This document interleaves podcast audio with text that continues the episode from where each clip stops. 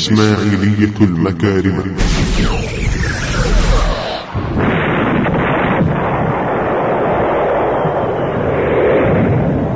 يعودون إلى حمير وحمير هو حمير ابن سبأ ابن يشجب ابن يعرب ابن قحطان قحطان قحطان. وهو أول من وضع التاج على رأسه. التعريف بهم. يعتبرون أنفسهم أعلى رتبة على سائر القبائل ولهذا لا يزوجونهم ولا يتزوجون منهم حفاظا على مكانتهم. انتقالهم إلى نجران. فخرج إلى القنفذة يريد الهرب إلى الهند إلا أن قبيلة يام في نجران دعوه ليكون بينهم. وكان محسن يعظم ويقدس لاعتقاد الأتباع أنه هو الخليفة لحسين. صارت هذه الوصية بمثابة الصاعقة على محسن والأهم من ذلك كله أنه سيفقد بيت المال الإسماعيلي. الإسماعيلي. الإسماعيلي. وعندها استولى محسن على خشيوة وبسط نفوذه على بيت المال. صفاتهم الشخصية. أنهم يلبسون عمامة بيضاء على الرأس يلوون أطرافها على رؤوسهم يسبلون ثيابهم إلى تحت الكعبين والمتدين منهم يعفي لحيته ويحلقها من ناحية الوجنتين. عباداتهم. فوضوء المكارم شبيه بوضوء أهل السنة ولهم عند غسل كل عضو دعاء خاصا به وهم كذلك لا يرون المسح على الخفين والجوربين ولا الصلاة بهم. صلاتهم. محمد وعلي خير البشر. وهم في صلاتهم سواء كانوا فرادة أو جماعة لا يقولون آمين لا سرا ولا جهرا. محمد وعلي خير البشر وعترتهما خير العتر. من عاداتهم الغريبة إخواني في الله أن أحدهم إذا أراد أن يصلي وضع كل ما معه من محفظة ومفاتيح وأوراق أمامه على طرف السجادة. السجادة. السجادة. مساجدهم وصلاة الجماعة. والصفوف في مساجد المكارم مقسمة. ففي الجامع الكبير في خشيوة يكون الصف الأول لأصحاب الهجرة ويليهم في الصفوف صف التجار وأهل المناصب ثم عامة الناس. وأما صلاة الجماعة فإنهم لا يصلون إلا بوجود إمام معين من قبل الداعي المكرم محمد وعلي خير البشر وعترتهما خير العتر. محمد وعلي خير البشر وعترتهما خير العتر. صيامهم. فالإسماعيلية المكارمة لا يعتمدون على رؤيا الهلال في دخول شهر رمضان وبهذا يكون رمضان دائما تام. ولهذا فهم يصومون رمضان ثلاثين يوما دائما دائما دائما دائما.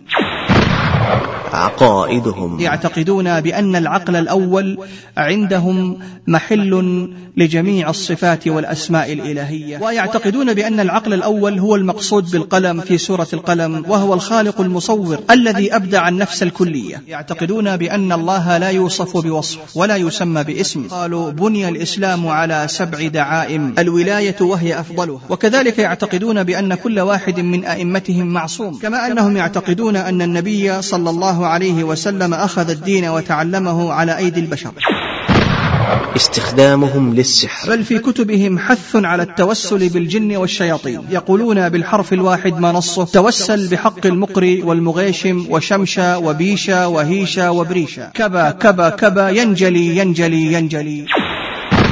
مصادر دخل الأموال. ولهذا السبب تجد الداعي المكرمي يدافع عن مذهبه بكل ما أوتي من قوة. هو وحاشيته المستفيدة من بيت المال ولكن ولكن ولكن كيف ترسل النذور إلى قبور العراق؟ يرسل المكرمي فاكس من مدينة نجران إلى دولة الهند وبهذه الطريقة تصل الأموال من جنوب المملكة العربية السعودية إلى قبور أئمة آل البيت في دولة العراق. عودة بعضهم إلى السنة. وكانت قبيلة يام بجميع بطونها على المعتقد الإسماعيلي واستمرت هذه القبيلة على هذا المعتقد حتى دعوت ذلك الإمام المجدد شيخ الإسلام محمد بن عبد الوهاب رحمه الله. وكان من ضمن الأسرة الأمير مجحود زعيم آل عرجاء وفي أثناء سجنه تأثر بالدعوة الإصلاحية السلفية. فقال في ذلك أبيات تبين توبته واعتناقه الدعوة السلفية حيث أرسل معه الملك عبد العزيز رحمه الله بعض الدعاة. من العلماء لدعوة قبيلة يام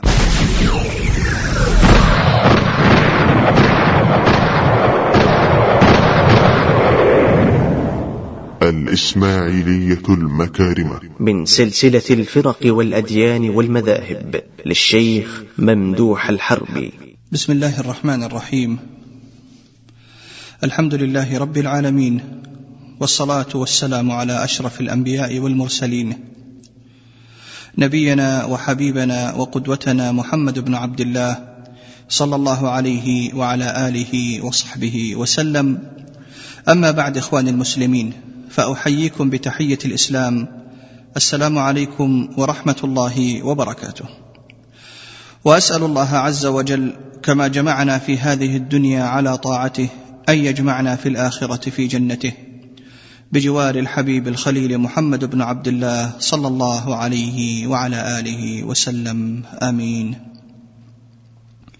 أحبتي في الله أرحب بكم في هذا اللقاء من سلسلة الفرق والأديان والمذاهب ونتكلم هذا اليوم عن إسماعيلية السعودية وهم الإسماعيلية المكارمة. وحديثنا سيكون بإذن الله تعالى تحت العناصر التالية. التعريف بالإسماعيلية المكارمة الصفات الشخصية لأفراد الإسماعيلية المكارمة مراجع وكتب الإسماعيلية المكارمة ثم أئمة الإسماعيلية المكارمة المعاصرين. ونتكلم كذلك عن مراتب الدعوة عند الإسماعيلية المكارمة ثم العبادات عند الإسماعيلية المكارمة وعقائدهم ثم مصادر دخل الأموال عند الإسماعيلية المكارمة. ونتكلم بعد ذلك آه، عن عودة بعض الإسماعيلية المكارمه إلى معتقد أهل السنة والجماعة ثم الخاتمة التي نسأل الله حسنها. فنقول بالله التوفيق والسداد الإسماعيلية المكارمه إخواني في الله يعودون إلى حمير وحمير هو حمير ابن سبأ ابن يشجب ابن يعرب ابن قحطان والذي كان من ملوك اليمن وهو أول من وضع التاج على رأسه. ومن الإسماعيلية المكارمة الحامدي والحمادي والفهد. والفهد من بني صلاح ابن داود ابن عبد الله ابن عمرو ابن علي ابن صبيح ابن حسن ابن مكرم. وإلى الفهد هذا ينتسب مكارمة نجران والدعوة الإسماعيلية نسبت إليهم في نجران. فكل إسماعيلي يسمى في نجران مكرمي وإن كان من غيرهم. والإسماعيلية المكارمة قد تولوا الزعامة الدينية في المذهب الإسماعيلي في اليمن منذ القديم حيث ورد في أسماء الدعاة في حال الستر والكتمان بعد انقضاء الدولة الصليحية الكثير من أئمتهم. وأشهرهم عماد الدين إدريس ابن الحسن ابن عبد الله ابن علي ابن محمد ابن هاشم المكرمي الذي توفي في قرابة القرن الثامن. وقد اشتهر بتأليفه الكثيرة والتي هي عمدة في المذهب. والمعتقد الإسماعيلي ومنها كتاب زهر المعاني وعيون الأخبار. واستمرت رئاسة الدعوة في أيديهم إلى أن تولاها المكارم الهنود ثم بعد ذلك عادت إليهم. والاسماعيليه المكارمه إخواني في الله آه، يعتبرون أنفسهم أعلى رتبة على سائر القبائل ولهذا أي قبائل الإسماعيلية الأخرى ولهذا لا يزوجونهم ولا يتزوجون منهم حفاظا على مكانتهم وحتى لا تؤخذ منهم السيادة الدينية. وللشيخ المكرمي السيادة على مشايخ القبائل الإسماعيلية في مدينة نجران وذلك بحكم مركزه الديني ويعتبر الطعن في هذا الداعي الطعن في القبيلة. لذلك تجد مشايخ القبائل يحامون عنه كما يحامون عن أعراضهم.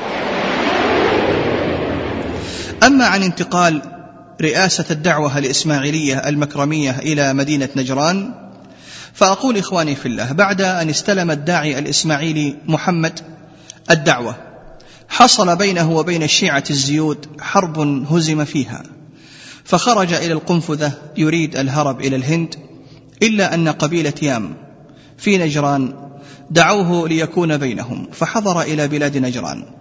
وسكن بلده بناها وأسماها الجمعة وهي الآن خراب. وبوصول الداعي محمد ابن إسماعيل المكرمي هذا إلى نجران تولى السلطة الدينية. استمرت قرية الجمعة مركزا للمكرمي حتى سنة 1352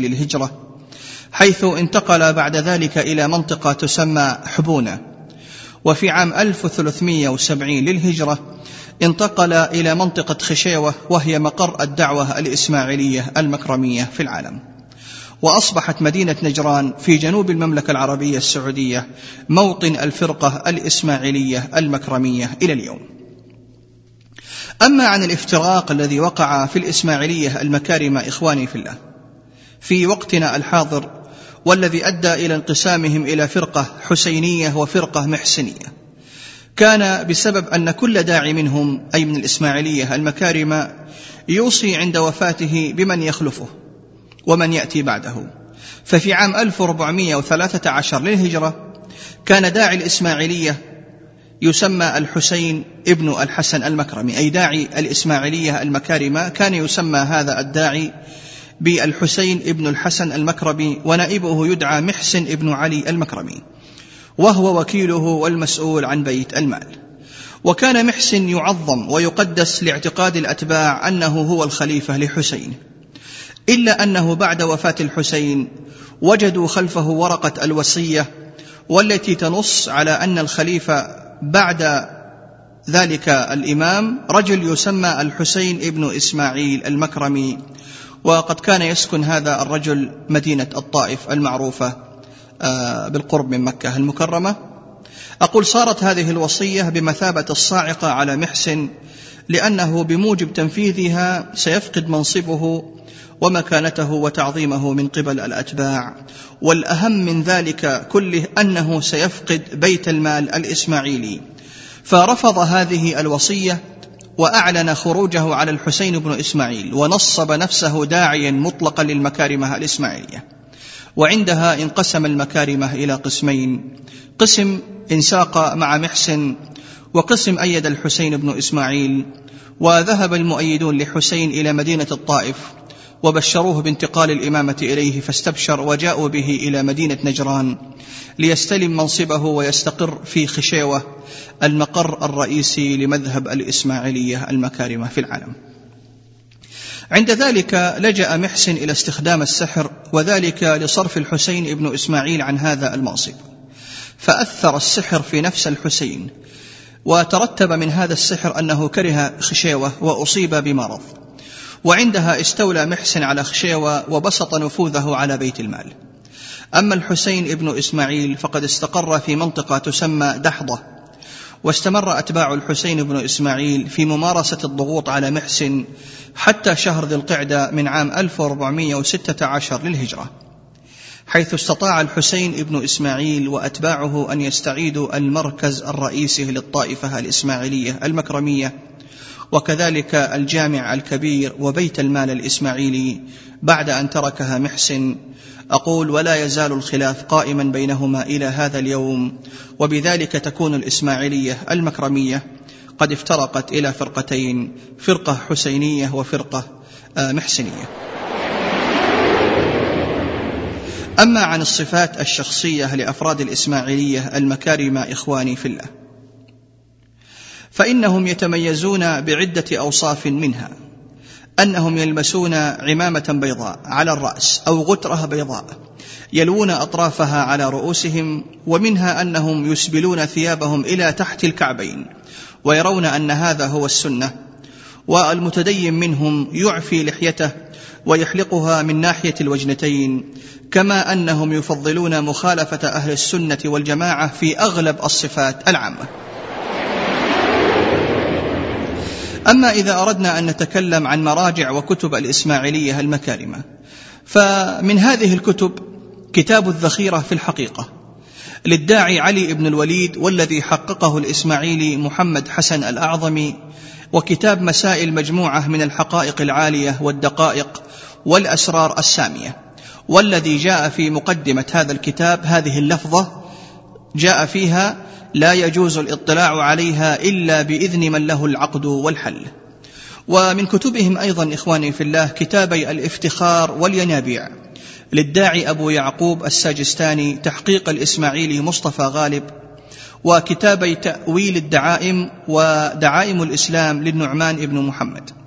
وكتاب خمس رسائل إسماعيلية تحقيق الإسماعيلي عارف تامر والكتاب الشهير عند الإسماعيلية المكارمة والمسمى بكنز الولد لإبراهيم الحامدي. إضافة إلى كتاب تاج العقائد ومعدن الفوائد لعلي بن الوليد. وكتاب أساس التأويل للقاضي نعمان بن حيون تحقيق الإسماعيلي عارف تامر. أما مراتب الدعوة عند الإسماعيلية المكارمة فأول هذه المراتب مرتبة الإمام أو داعي الدعاة وهو رأس الدعوة وممثل القيادة العليا عند الإسماعيلية المكارمة. المرتبة الثانية هي مرتبة الحجة أو الباب وهو نائب الإمام ولديه أسرار الإمام ومستودع أعماله.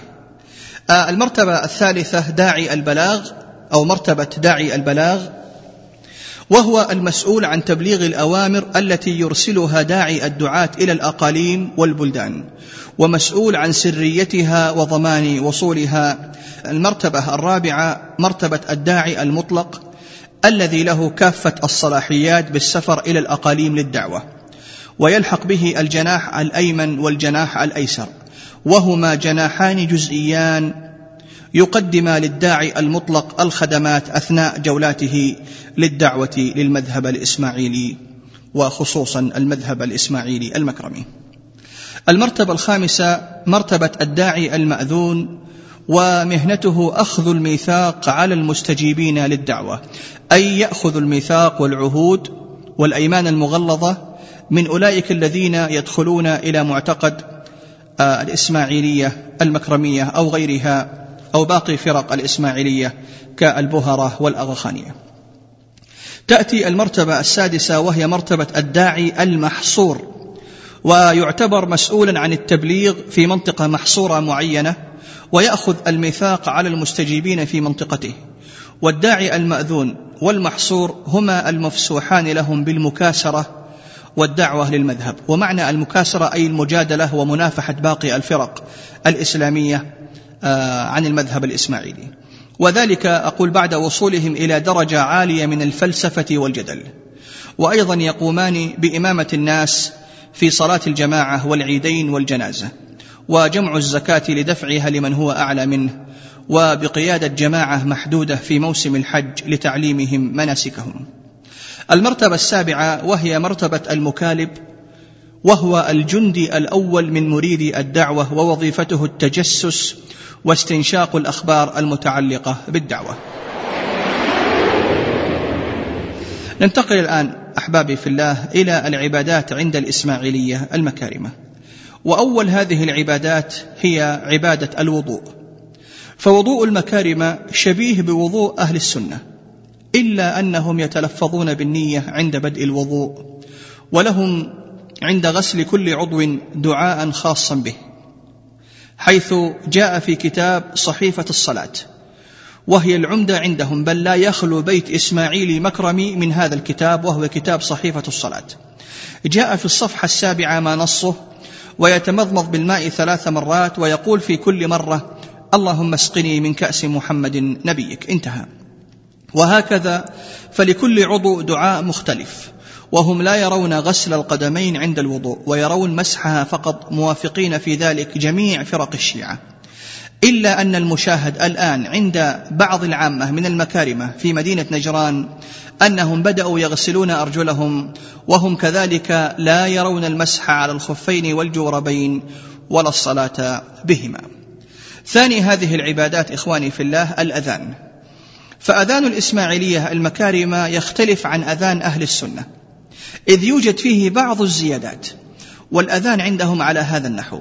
يقولون الله أكبر الله أكبر الله أكبر الله أكبر.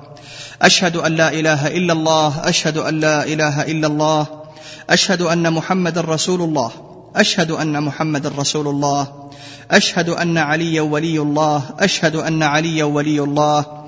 حي على الصلاة حي على الصلاة حي على الفلاح حي على الفلاح. حي على خير العمل حي على خير العمل. وبهذه الجملة أي بهذه الجملة قولهم حي على خير العمل يوافقون أذان الشيعة الزيدية. فيقولون حي على خير العمل حي على خير العمل. محمد وعلي خير البشر وعترتهما خير العتر. محمد وعلي خير البشر وعترتهما خير العتر. الله أكبر الله أكبر. لا إله إلا الله لا إله إلا الله. انتهى أذان الإسماعيلية. ثالث هذه العبادات احبابي في الله هي الصلاة. فصلاة الإسماعيلية المكارمه تشبه نوعا ما صلاة أهل السنة في الظاهر أي ظاهرا إلا أنها تختلف في أمور منها. التلفظ بالنية عند إرادة كل صلاة. وبعد أن يكبر الإسماعيلي المكرمي للصلاة يدعو بهذا الدعاء حيث يقول فيه وجهت وجهي للذي فطر السماوات والأرض حنيفا مسلما وما أنا من المشركين. إن صلاتي ونسكي ومحياي ومماتي لله رب العالمين لا شريك له. وبذلك أمرت وأنا أول المسلمين.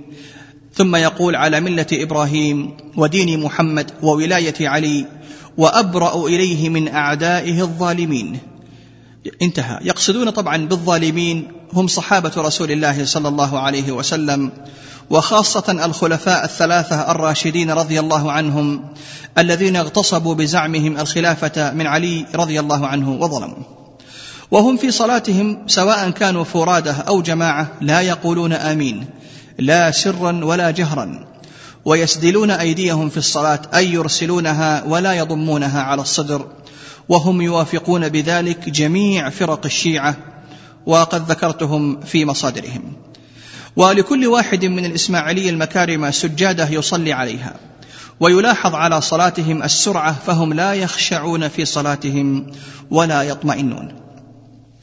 من عاداتهم الغريبة إخواني في الله أن أحدهم إذا أراد أن يصلي وضع كل ما معه من محفظة ومفاتيح وأوراق أمامه على طرف السجادة.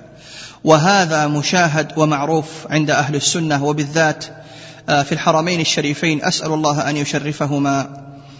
فأهل السنة يرون هذا واضحا جليا آه، في صلاتهم. وكذلك فهم يجمعون بين صلاة الظهر والعصر جمع تقديم والمغرب والعشاء جمع تقديم دائما. ننتقل الآن أحبابي في الله إلى مساجد المكارمة وصلاة الجماعة. فيحرص الإسماعيلية المكارمه على بناء المساجد بجوار مزارعهم. ولكن الغريب في الأمر والملفت للانتباه أن أغلب مساجدهم لا تفرش وإنما يقتصرون على وجود عدد كبير من السجادات الفردية. والصفوف في مساجد المكارم مقسمة. ففي الجامع الكبير في خشيوة يكون الصف الأول لأصحاب الهجرة ومعنى الهجرة هم من هاجر من منطقة حراز في اليمن من المكارمة. ولا يحق لأحد غيرهم أن يقف فيه ويليهم في الصفوف صف التجار وأهل المناصب ثم عامة الناس. وأما المساجد التي لا يوجد فيها أهل الهجرة فإن التجار والأعيان مقدمون فيها. وأما صلاة الجماعة فإنهم لا يصلون إلا بوجود إمام معين من قبل الداعي المكرم أو نائبه وهؤلاء الأئمة معروفون بهيئتهم المميزة والمتمثلة بوجود خاتم فصه أسود على الخنصر في اليد اليمنى وذو لحية محلوقة الوجنتين. وهم لا يصلون مع السنة في مساجدهم ابدا. وإن اضطروا كما في الحرمين الشريفين أسأل الله أن يزيدهما شرفا وتعظيما وهيبة في قلوب الموحدين. أقول إذا صلوا في الحرمين الشريفين فإنهم يصلون بنية الإفراد ويعيدونها. أما صلاة الجمعة فالإسماعيلية المكارمة لا يؤدون صلاة الجمعة. معللين ذلك بأن صلاة الجمعة لا تقام إلا بوجود إمام عادل تقي وكأنه لا يوجد فيهم تقي ولا عادل. وهذا طعن صريح في داعيهم وإمامهم الكبير المكرمي. فإما أن يؤدي هذا المكرم صلاة الجمعة أو يعترف بعدم عدله وتقواه. وهذا أحد الإخوان ممن من الله عليه بالهداية منهم وهو يصف لنا كيف كان يصلي ظهر الجمعة معهم فيقول أتينا إلى المسجد وإذا بالصف الأول التجار والناس في المسجد يتكلمون ويتحدثون ثم أقيمت الصلاة في تمام الساعة الواحدة وعشرين دقيقة ظهرا. بينما كانت تقام صلاة الجمعة الساعة الثانية عشر والربع في مساجد أهل السنة. فصلوا الظهر أربع ركعات جهرا أي المكارمة. ثم خطب الإمام خطبة عامية حتى أنه يقرأ القرآن بالعامية واسمه سيدي محسن والناس يتحدثون خلال خطبته. ثم انتظر قليلا في حدود سبع دقائق ثم أقيمت صلاة العصر. وكان ذلك في حدود الساعة الثانية وخمسين دقيقة تقريبا. ثم انتهينا وصف الجميع للسلام على الإمام وتقبيل يده وركبته. انتهى كلامه. أما صلوات الإسماعيلية المكارمة في المواسم فمنها إخواني في الله صلاة ليلة السابع عشر من رجب حيث ورد في كتاب صحيفة الصلاة الكبرى. والذي تقدسه المكارم صفحة 313 ما نصه. إن ليلة السابع عشر من رجب لها فضل عظيم لأن في مصباحها بعث النبي صلى الله عليه وسلم والعامل فيها له أجر عشرين سنة. يصلي فيها اثنين وعشرين ركعة يقرأ فيها باثنين وعشرين سورة من قصار المفصل. انتهى. أما الصلاة على الميت ودفنه فيتشرف الإسماعيلية المكارم بصلاة الداعي الإسماعيلي على الميت المكرم أو من ينيبه ويقدمون له نظير ذلك مالا ويزيد المبلغ إذا نزل القبر ويزيد أكثر إذا أذن في القبر ويزيد إذا حفر اللحد بيده. ومن اعتقاداتهم أنه إذا توفي الميت قام أقاربه بذبح شاة يسمونها العقيقة ولا يكسرون من عظامها شيء. ثم بعد ذلك يقبرون عظامها وفرثها ويعتقدون أن في ذلك الأجر العظيم. أما الصيام فالإسماعيلية المكارمة لا يعتمدون على رؤيا الهلال في دخول شهر رمضان وإنما يعتمدون على جدول الكبيسة كما في كتابهم صحيفة الصلاة الكبرى والذي فيه أن أشهر السنة لا تتغير فشهر تام وشهر ناقص وبهذا يكون رمضان دائما تام. ولهذا فهم يصومون رمضان ثلاثين يوما دائما. ومن الأيام التي تصام عندهم يوم الثامن عشر من ذي الحجة الذي يسمونه بعيد غدير خم والذي تزعم جميع فرق الشيعة أنه اليوم الذي نصب فيه علي رضي الله عنه بخليفة الرسول صلى الله عليه وسلم. أما الحج فيعتمد المكارم في الوقوف بعرفة على جدول الكبيسة.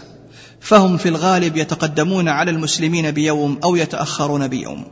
وذلك بحسب رؤية الهلال في كل شهر وتفاوت الأيام في ذلك عند أهل السنة. وهذا أحد الإسماعيلية المكارمه وهو يحدثنا عن ذلك بذكاء يحسد عليه حيث يقول ما نصه؟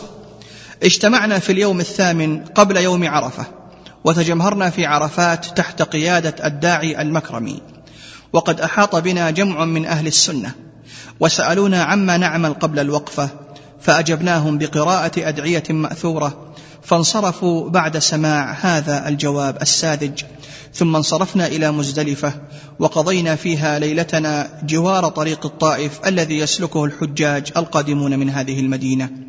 وكلما سألنا الجمع السني القادم إلى عرفة عن سبب انصرافنا عنها أجبناهم بانا قادمون من الطائف وسننزل مكة ثم نقدم منها إلى عرفة. وهكذا قضينا تلك الليلة. ثم عدنا إلى عرفة. وسرنا شركاء لعامة الحجيج. انتهى كلامه من كتاب سلك الجواهر صفحة 82 وكذلك إخواني في الله إذا لم يتمكن الإسماعيلية المكارم من الوقوف بعرفة بحسب حسابهم فإنهم يقلبون الحج إلى عمرة. ننتقل الآن إلى فقرة عقائد المكارمة.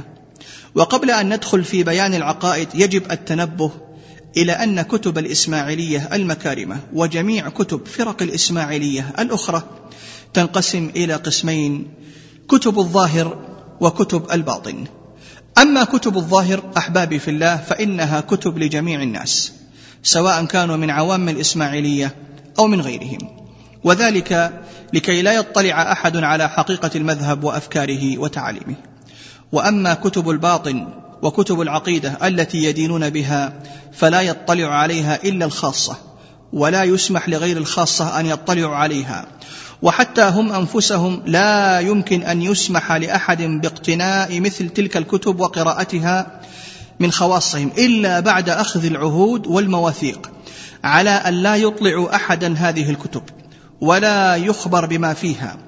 وانظر إلى الداعي الإسماعيلي حسين بن علي بن الوليد وهو يأخذ العهود والمواثيق بالكتمان في مقدمة كتابه والمسمى المبدأ والمعاد. والذي أرسله إلى أحد خواصه مع تحذيره إياه بأن لا يطلع على هذا الكتاب الباطني سواه حيث يقول لتلميذه في مقدمة هذا الكتاب ما نصه وأنا آخذ عليك وعلى كل من أذنت لك بإيقافه عليه عهد الله المسؤول المؤكد وميثاقه المغلظ المشدد الذي أخذه على ملائكته المقربين وأنبيائه المرسلين وأئمة دينه الهادين وحدودهم الراشدين صلوات الله عليهم أجمعين وإلا فأنت ومن وقف عليه براء منهم أجمعين. ألا نسخت منه حرفا ولا أقل ولا أكثر ولا وقف عليه إلا أنت أو من أذنت له بالوقوف عليه وأنك تعيد إلي هذه النسخة بعد أن تفرغ من قراءتها. والله على ما نقول وكيل. انتهى من مقدمة كتاب المبدأ والمعاد. أقول إخواني في الله ولا زال دعاة الإسماعيلية يحاولون كتمان هذه الكتب ومنهم دعاة الإسماعيلية المكارمة حيث أنك إذا أتيت إلى الداعي الاسماعيلي المكرم تسأله عن العقيدة وعن الكتب التي يقرأها تجده وبكل استغفال يمد إليك نسخة من كتاب صحيفة الصلاة الذي تحتوي على أحكام فقهية في كيفية الصلاة. إلا أنه بعد إخراج المطابع للكتب الإسماعيلية الباطنية أسقط في أيدي دعاتهم وظهر عوار مذهبهم لأن من كانت فطرته سليمة يأبى أن يترك نور الكتاب والسنة ويذهب إلى غياهب ظلام الفلسفة والإلحاد.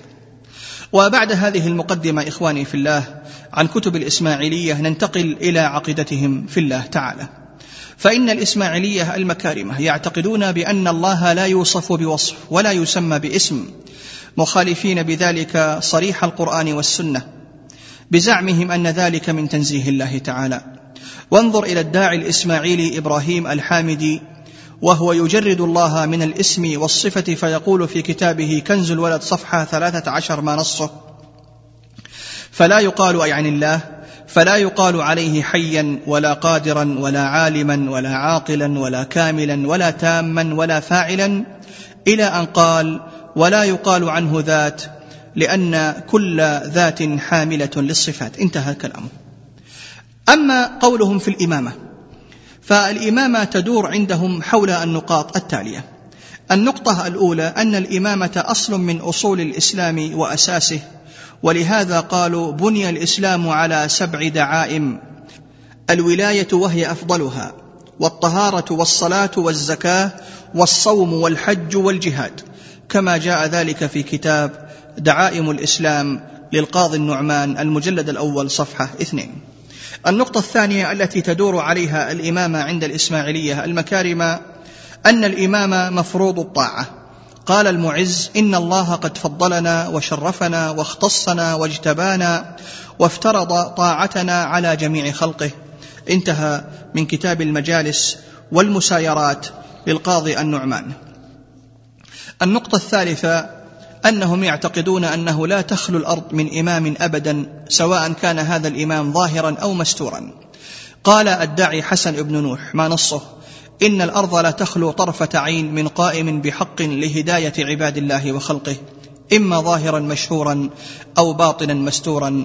انتهى من كتاب الأزهار صفحة 189 النقطة الرابعة في مسألة الإمامة عندهم هو اعتقادهم أن لا يكون أحد إماما إلا من أولاد علي وهما الحسن والحسين رضي الله عنهما. ثم في أولاد الحسين لا في أولاد الحسن ثم في أولاد إسماعيل لا في أولاد أحد غيره. انتهى من كتاب دعائم الإسلام المجلد الأول صفحة تسعة وثمانين. وجاء ذلك أيضا في كتاب المصابيح في إثبات الإمامة للكرماني صفحة 109 وكذلك يعتقدون بأن كل واحد من أئمتهم معصوم. كما جاء في كتاب المصابيح في إثبات الإمامة صفحة 96 ويعتقدون كذلك بأن الإمام أفضل ممن سبقه من الأئمة. قال النعمان في كتاب المجالس والمسايرات ما نصه لا يأتي إمام إلا أعطاه الله فضل الإمام الذي مضى قبله وعلمه وحكمته انتهى.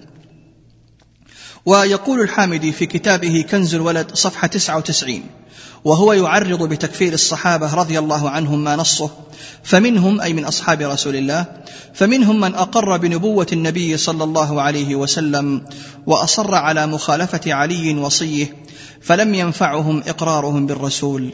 انتهى كلامه. ننتقل الآن إخواني في الله إلى عقيدة الإسماعيلية المكارمة. في التقية فيروون فيها الرواية المشهورة عند جميع فرق الشيعة وهي قول جعفر الصادق كذبا وزورا ما نصه التقيا ديني ودين آبائي كما جاء ذلك في كتاب أسرار النطقاء صفحة 92 وكذلك جاء في كتاب المجالس المؤيدية صفحة 403 وكذلك قالوا عن الأئمة أنهم قالوا اكتموا سرنا ومن أذاع سرنا فقد جحد حقنا انتهى. أما عن التأويل الباطني عند الإسماعيلية فمن الخصائص التي اختصت بها الإسماعيلية بل ويرونها من مفاخرهم هو تمسكهم بالتأويل الباطني مفرقين بين الظاهر والباطن إلى حد أن قالوا إن الظاهر هو الشريعة والباطن هو الحقيقة. وصاحب الشريعة هو الرسول محمد صلوات الله عليه وصاحب الحقيقة هو الوصي علي بن أبي طالب. انتهى من كتاب الافتخار للساجستاني صفحة 71 وهكذا جعلوا عليا رضي الله عنه شريكا لرسول الله صلى الله عليه وسلم في نبوته وشريعته. وهذه العقيدة إخواني في الله هي نفس عقيدة غلاه الصوفية والتي سوف أفصلها في محاضرة الصوفية بإذن الله تعالى. كذلك فإن الإسماعيلية المكارم يقولون بأن الرسالة مشتركة بين سبعة نفر. وهم آدم ونوح وإبراهيم وموسى وعيسى ومحمد والقائم صلوات الله عليهم. كما جاء ذلك في كتاب إثبات النبوءات للسجستاني صفحة 131 ويقولون أيضا أن كل خلف يكون أفضل من كل سلف. فنوح أفضل من آدم وإبراهيم أفضل من نوح. إلى أن تهيأ ظهور من هو أفضل من إبراهيم وهو موسى ثم ظهر من هو أفضل من موسى وهو عيسى إلى أن تهيأ ظهور من هو أفضل من عيسى وهو محمد. إلى أن تهيأ ظهور من هو أفضل من محمد وهو القائم. انتهى من كتاب الإيضاح لأبي فراس صفحة 43 وقريب من هذا القول جاء في كتاب كنز الولد للحامدي صفحة 268 أما إذا تكلمنا عن استخدام دعاة المكارمة الإسماعيلية للسحر أقول أحبابي في الله فهذا مشهور بينهم ومتداول وشائع عنهم. وما الخلاف الذي وقع بين الداعي محسن والداعي حسين و استخدام كل واحد منهما للسحر إلا شاهد على تفشي هذا الأمر عندهم بل في كتبهم حث على التوسل بالجن والشياطين. ففي أخص كتب الإسماعيلية المكارمة وهو كتاب صحيفة الصلاة الكبرى صفحة 662 والذي لا يخلو بيت إسماعيل مكرمي. من هذا الكتاب يقولون بالحرف الواحد ما نصه. توسل بحق المقري والمغيشم وشمشا وبيشا وهيشا وبريشا. كبا كبا كبا ينجلي ينجلي ينجلي. انتهى من كتاب صحيفة الصلاة. أما عن سب وشتم الصحابة رضوان الله عليهم فإن الإسماعيلية يشاركون الرافضة. في سب صحابة رسول الله صلى الله عليه وسلم إلا سبعة فقط. وهذا الأمر ليس من الأمور السرية في المذهب الإسماعيلي بل هو منتشر حتى بين عامة المكارمه فتجد السب والشتم لخير الأمة من الصحابة. بل تجد العامي من الإسماعيلية المكارمه إذا غضب وأراد أن يسب أو يشتم يقول عليك ما على أبي هريرة أي من العذاب عياذا بالله تعالى. كما يلقبون أهل السنة والجماعة بقوم عائشة أو قوم أبو هريرة. كذلك فإن المكارم اخواني في الله يعتقدون أن الكواكب فاعلة ومؤثرة بذاتها. وهي التي تتولى تخليق الجنين في بطن أمه عياذا بالله تعالى. حيث قال إمامهم الحامدي في كتابه المشتهر لديهم والمسمى بكنز الولد صفحة 142 وما بعدها ما نصه. والمتولي لنقش الصورة أي صورة الجنين في بطن أمه. والمتولي لنقش الصورة عطارد بشراكة الشمس وزحل والقمر. فأول من فعل منه القلب بقوة الشمس. ثم الرجلان أي أرجل الجنين ثم الرجلان بقوة زحل ثم الرأس بقوة القمر وعطارد يزيد في كل قوة وهو يرسم التصوير يعني يرسم التصوير لهذا الجنين في بطن أمه عياذا بالله تعالى. وهو يرسم التصوير والزهرة أي كوكب الزهرة والزهرة تتولى التذكير والتأنيث. انتهى كلامه من كتاب كنز الولد. كما أنهم يعتقدون أن النبي صلى الله عليه وسلم أخذ الدين وتعلمه على أيدي البشر. فأخذ من أبي بن كعب الوصايه وأخذ من زيد بن عمرو الطهاره وأخذ من عمرو بن نفيل الصلاة وأخذ من زيد بن أسامة الزكاة وأخذ من خديجة بنت خويلد الحج وفرائضه. وقد ذكرت هذه العقيدة في كتاب كنز الولد لإبراهيم الحامدي صفحة 210 كذلك فإن الإسماعيلية المكارم يعتقدون بأن العقل الأول عندهم محل لجميع الصفات والأسماء الإلهية تماما كما تعتقد الفلاسفة والصلاة عندهم تتوجه لهذا المظهر الخارجي وهو العقل الذي يعبدونه ويسمونه بالحجاب. اذا العقل عندهم أصبح الإله الحقيقي لأنه لا يمكن وصول الإنسان إلى ذات الله لأنها عرية عن الصفات. فالعقل الأول عندهم هو الذي يعرف ويعبد ولهذا يسمونه بالحجاب أو المحل. ويعتقدون بأن العقل الأول هو المقصود بالقلم في سورة القلم وهو الخالق المصور أعوذ بالله أعوذ بالله وهو الخالق المصور الذي أبدع النفس الكلية. والنفس الكلية عند الإسماعيلية المكارمه هي اللوح المحفوظ وهي ما تسمى عندهم أيضا بالتالي.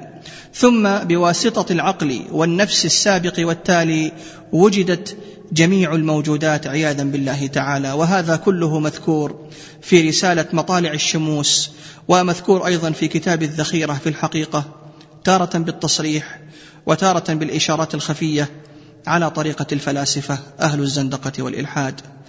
أقول إخواني في الله إن هذه الخرافات لم يأتي ذكرها في القرآن الكريم ولا قالها الرسول الكريم صلى الله عليه وسلم. وقد قال الله تعالى في كتابه المحكم فمن يكفر بالطاغوت ويؤمن بالله فقد استمسك بالعروة الوثقى لا انفصام لها والله سميع عليم. والله سبحانه وتعالى هو المستحق وحده لنعوت الجمال وصفات الكمال والأسماء الحسنى. ومن اعتقد أن صفاته تجلت في غيره أو أن غيره يستحق شيئا من أسمائه أو صفاته فهو كافر مشرك بلا ريب.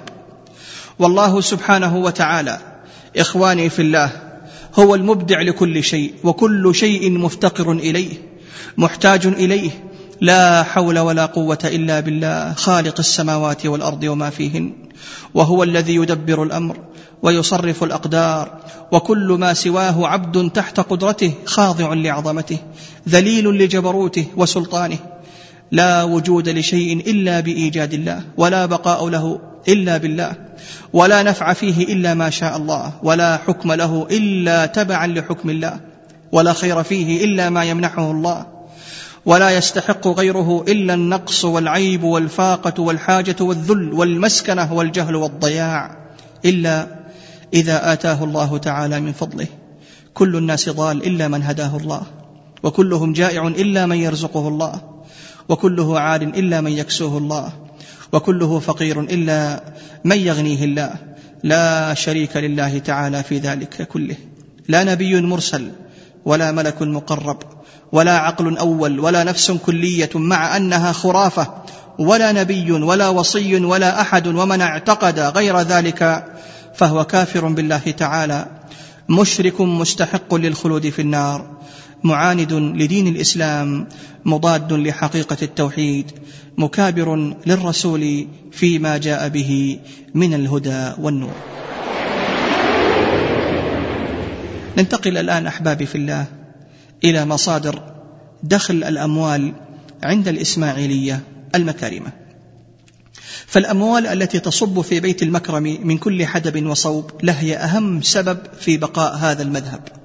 وذلك لأنه في تكديسها في يد ذلك الداعي المكرمي يستطيع بها تنفيذ خططه الدعوية وشراء الذمم. ولهذا السبب تجد الداعي المكرمي إخواني في الله يدافع عن مذهبه بكل ما أوتي من قوة هو وحاشيته المستفيدة من بيت المال. لذلك تفنن المكرمي في إيجاد مصادر الدخل لهذا البيت ومنها المصدر الأول الخمس. وهو خمس ممتلكات المكارم من رواتب أو عقار أو مدخرات أو تجارة أو أرصدة. وهذا مقرر في كتبهم ككتاب الهمة في آداب اتباع الأئمة للقاضي النعمان وقد جاء في صفحة 69 ما يؤيد هذا الأمر وهم بهذا يوافقون الشيعة الاثنا عشرية في هذا الخمس. المصدر الثاني هو زكاة الأموال وتقدر بخمسة في المئة. ولكن أتباع المكرمي في نجران اشتكوا من دفع خمسة في المئة لهذا الداعي واثنين ونصف في المئة للدولة وفقها الله وحماها الله من كل سوء. فأجاز لهم الداعي التخفيف إلى اثنين ونصف في المئة على اعتبار أن ما يدفع للدولة حق مغتصب. وهذه الزكاة لا يحق للأتباع أن يوزعوها على الفقراء بل لا بد أن تسلم إلى يد الداعي المكرمي أو من ينوب عنه ليصرفها بمعرفته. المصدر الثاني من مصادر الدخل عند الإسماعيلية المكارم هو ما يسمى بالصلة وهي تمثل الصلة بين الإمام والأتباع. ونظرا لغيبة الإمام فإنها تدفع إلى الداعي المطلق المكرم القائم مقامه. وكلما دفع التابع أكثر كلما زادت الصلة. المصدر الرابع من هذه المصادر ما يسمى بالفطرة وهي زكاة عيد الفطر المعروفة ولكنها عند الإسماعيلية المكارمة لا تدفع من قوت البلد بل تدفع نقدا وتقدر بخمسة عشر ريال عن كل شخص ولا بد أن تسلم إلى المكرم أو من ينيبه. ومن فعل خلاف ذلك فعليه أن يدفع فطرة جديدة مع كفارة نقض المخالفة. المصدر الخامس النذر وهو النذر المعروف في الشريعة الإسلامية لكنه لا يقبل عند المكارمه إلا نقدا ويسلم بيد الداعي أو من ينوب عنه. وأفضل أوقات دفعه شهر رجب وشهر رمضان ويوم غدير خم الموافق من كل عام. المصدر السادس نذر المقام. وهو نذر يتقرب به لأحد القبور مثل قبر حاتم أبي الخيرات في حراز في دولة اليمن أو قبر الحسين أو قبور كربلاء والنجف في العراق. ويسلم النذر ومقداره خمسمائة ريال إلى الداعي المكرمي والمكارمة يفعلونه سنويا طلبا للبركة من صاحب القبر ومن الملاحظ أنه بعد حرب الخليج ارتفعت قبور العراق إلى أكثر من ثلاثة آلاف ريال سعودي. ولكن كيف ترسل النذور إلى قبور العراق؟ أقول إخواني في الله يستخدم هذه الطريقة وذلك أن يرسل المكرمي فاكس من مدينة نجران إلى دولة الهند بأسماء طالبي النذر فيذهب أحد الهنود لزيارة القبور المنذور لها والدعاء عندها. وبهذه الطريقة تصل الأموال من جنوب المملكة العربية السعودية إلى قبور أئمة آل البيت في دولة العراق. أما المصدر السابع والأخير من مصادر دخل الأموال هو ما يسمى عندهم بالتسليم وهو أن يطلب من الداعي أو نائبه كتابة بسم الله على سجلاتهم التجارية تيمنا وبركة. حيث يجمع من هذا الفعل مبالغ كبيرة لأنه يفعل كل سنة وعند كل خسارة. ننتقل الآن أحبابي في الله إلى موضوع مهم آه، وهو عودة الإسماعيلية المكارمة إلى معتقد أهل السنة والجماعة. فقد كان لطبيعة نجران الجغرافية المغلقة أثرا في انعزالها عن بقية المناطق المجاورة. وإضافة إلى استقلالها في الطباع والعادات بل والمذهب أيضا أي المعتقد. فقد تبنت المعتقد الإسماعيلي منذ أيام الدولة الصليحية آه، المتمثل في قبيلة يام والتي أصبح لها السيادة في المنطقة. وكانت قبيلة يام بجميع بطونها على المعتقد الإسماعيلي بقيادة الزعيم الديني المكرمي الذي يرجع أصله إلى حمير قحطان كما ذكر ذلك آنفا. واستمرت هذه القبيلة على هذا المعتقد. حتى دعوت ذلك الإمام المجدد شيخ الإسلام محمد بن عبد الوهاب رحمه الله حيث أن قبيلة يام بقيادة الزعيم الديني المكرمي قد هاجموا الدعوة السلفية الإصلاحية في وقعة الحاير والتي سبقها القبض على جماعة من اليامية في منطقة قذلة بين القويعية والنفود على يد الإمام الملك الصالح عبد العزيز بن محمد بن سعود رحمه الله تعالى. وكان من ضمن الأسرة الأمير مجحود زعيم آل عرجاء حيث قبض عليه وسجن في الدرعية وفي أثناء سجنه تأثر بالدعوة الإصلاحية السلفية ودخل في دعوة التوحيد وقد كان قبل ذلك على المعتقد الإسماعيلي المكرمي فقال في ذلك أبيات تبين توبته واعتناقه الدعوة السلفية ومنها قوله وهو ينادي الملك عبد العزيز رحمة الله عليه في ذلك الوقت حيث يقول عبد العزيز اسمع خلاص تعافيت ولا تصدق ناقلين الوحاني يا طول ماني مشرك ثم صليت والحمد لله يوم ربي هداني ومعنى الوحاني أخواني في الله الضغائن والأحقاد. وقد أخرج الأمير مجحود من السجن وأصبح داعية للتوحيد حيث أرسل معه الملك عبد العزيز رحمه الله بعض الدعاة من العلماء لدعوة قبيلة يام. فنزل في المنطقة الشمالية من وادي نجران وهي منطقة معروفة باسم يدمة. فهدى الله على يديه ثلاثة من فروع قبيلة يام وهم آل عرجة وآل فهاد وآل رشيد. واستمرت هذه الفروع الثلاثة من فروع قبيلة يام على مذهب أهل السنة والجماعة وعلى معتقد أهل السنة والجماعة إلى وقتنا الحاضر. وقد تأثر بهم بعض آل فطيح وبعض آل مطلق فدخلوا معهم في مذهب أهل السنة والجماعة. أما بقية بطون يام فلا تزال على المذهب والمعتقد الإسماعيلي إلا بعض الأفراد والمجموعات البسيطة ممن فتح الله على قلبه ونور بصيرته برؤية الحق. أسأل الله أن يهديهم وأن ينصر بهم الدين ويعيدهم إلى كتاب الله وسنة رسول الله. وأنا حقيقة أقول إخواني في الله هذه القبيلة قد اشتهرت بالشجاعة وبالشهامة وبالرجولة وبالقوة.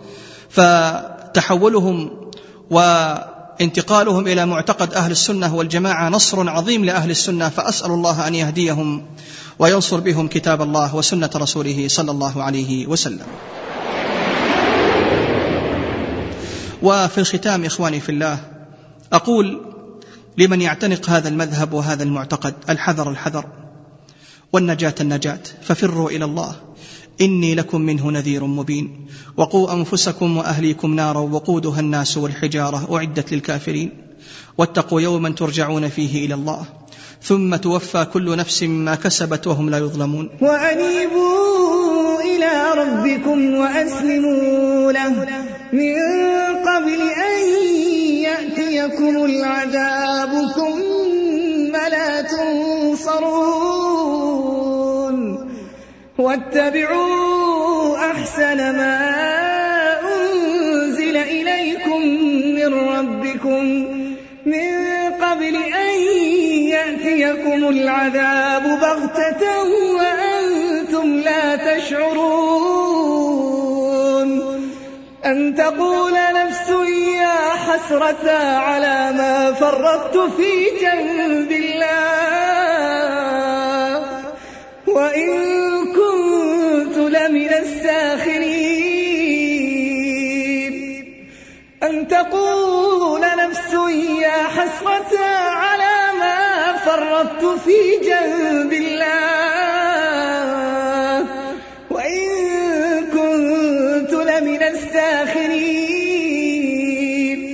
أو تقول لو أن الله هداني لكنت من المتقين.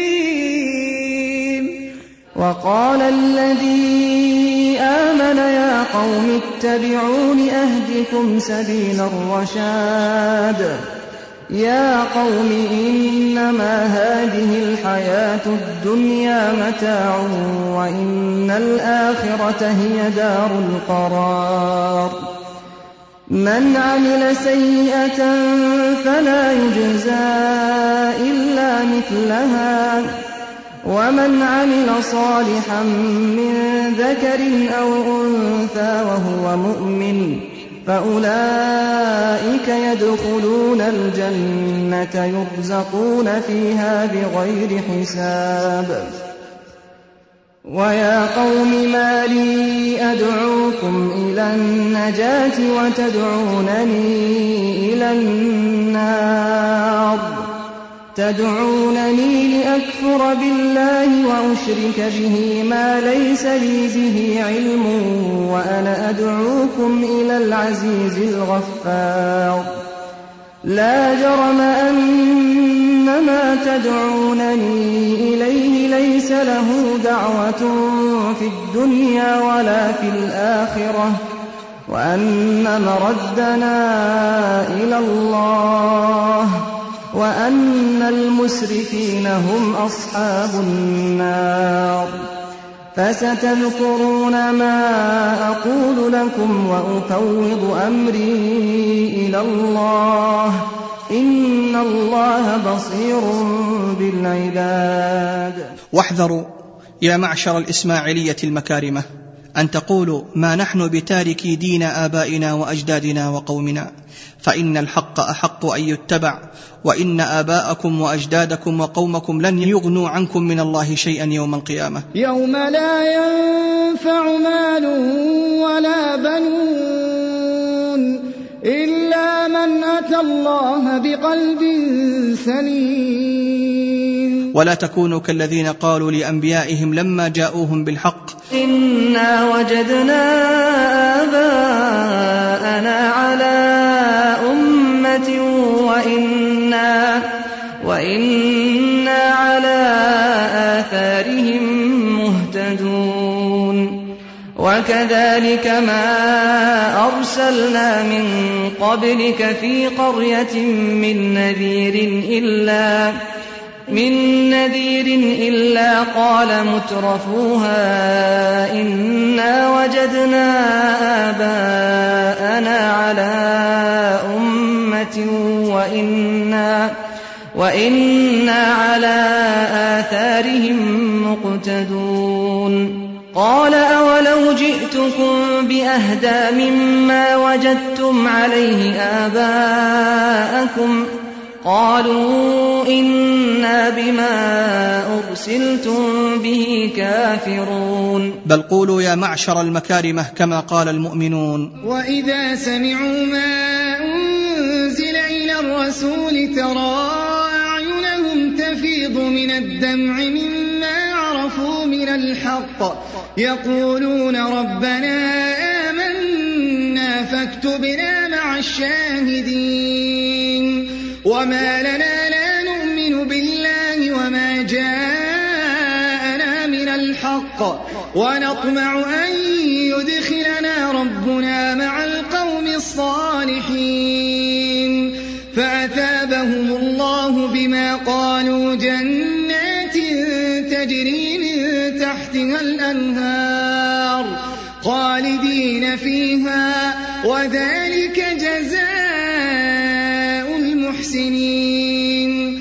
والذين كفروا وكذبوا بآياتنا أولئك أصحاب الجحيم. فيا أهل نجران ممن يدين بدين الإسماعيلية لستم على دين الإسلام.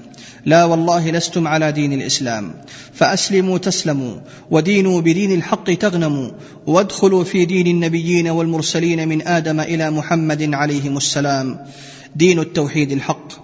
وعبادة الله وحده واتباع رسله ظاهرا وباطنا تدخل الجنة بسلام. واطلبوا هذا الدين في القرآن والسنة التي يرويها أهل السنة وعلماؤهم مشهورون وفي الجزيرة العربية معروفون. فاقصدوهم واسألوهم واهتدوا بالهدى والنور. والله تعالى يهديكم إلى صراطه المستقيم ودينه القويم. لا إله إلا الله العظيم الحليم. لا إله إلا الله رب العرش العظيم. لا إله إلا الله رب السماوات ورب الأرض ورب العرش الكريم. حسبي الله عليه توكلت وعليه فليتوكل المتوكلون.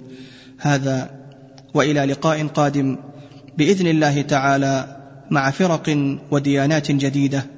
وصلى الله على نبينا وحبيبنا وخليلنا وقدوتنا محمد بن عبد الله وعلى آله وصحبه وسلم والحمد لله رب العالمين.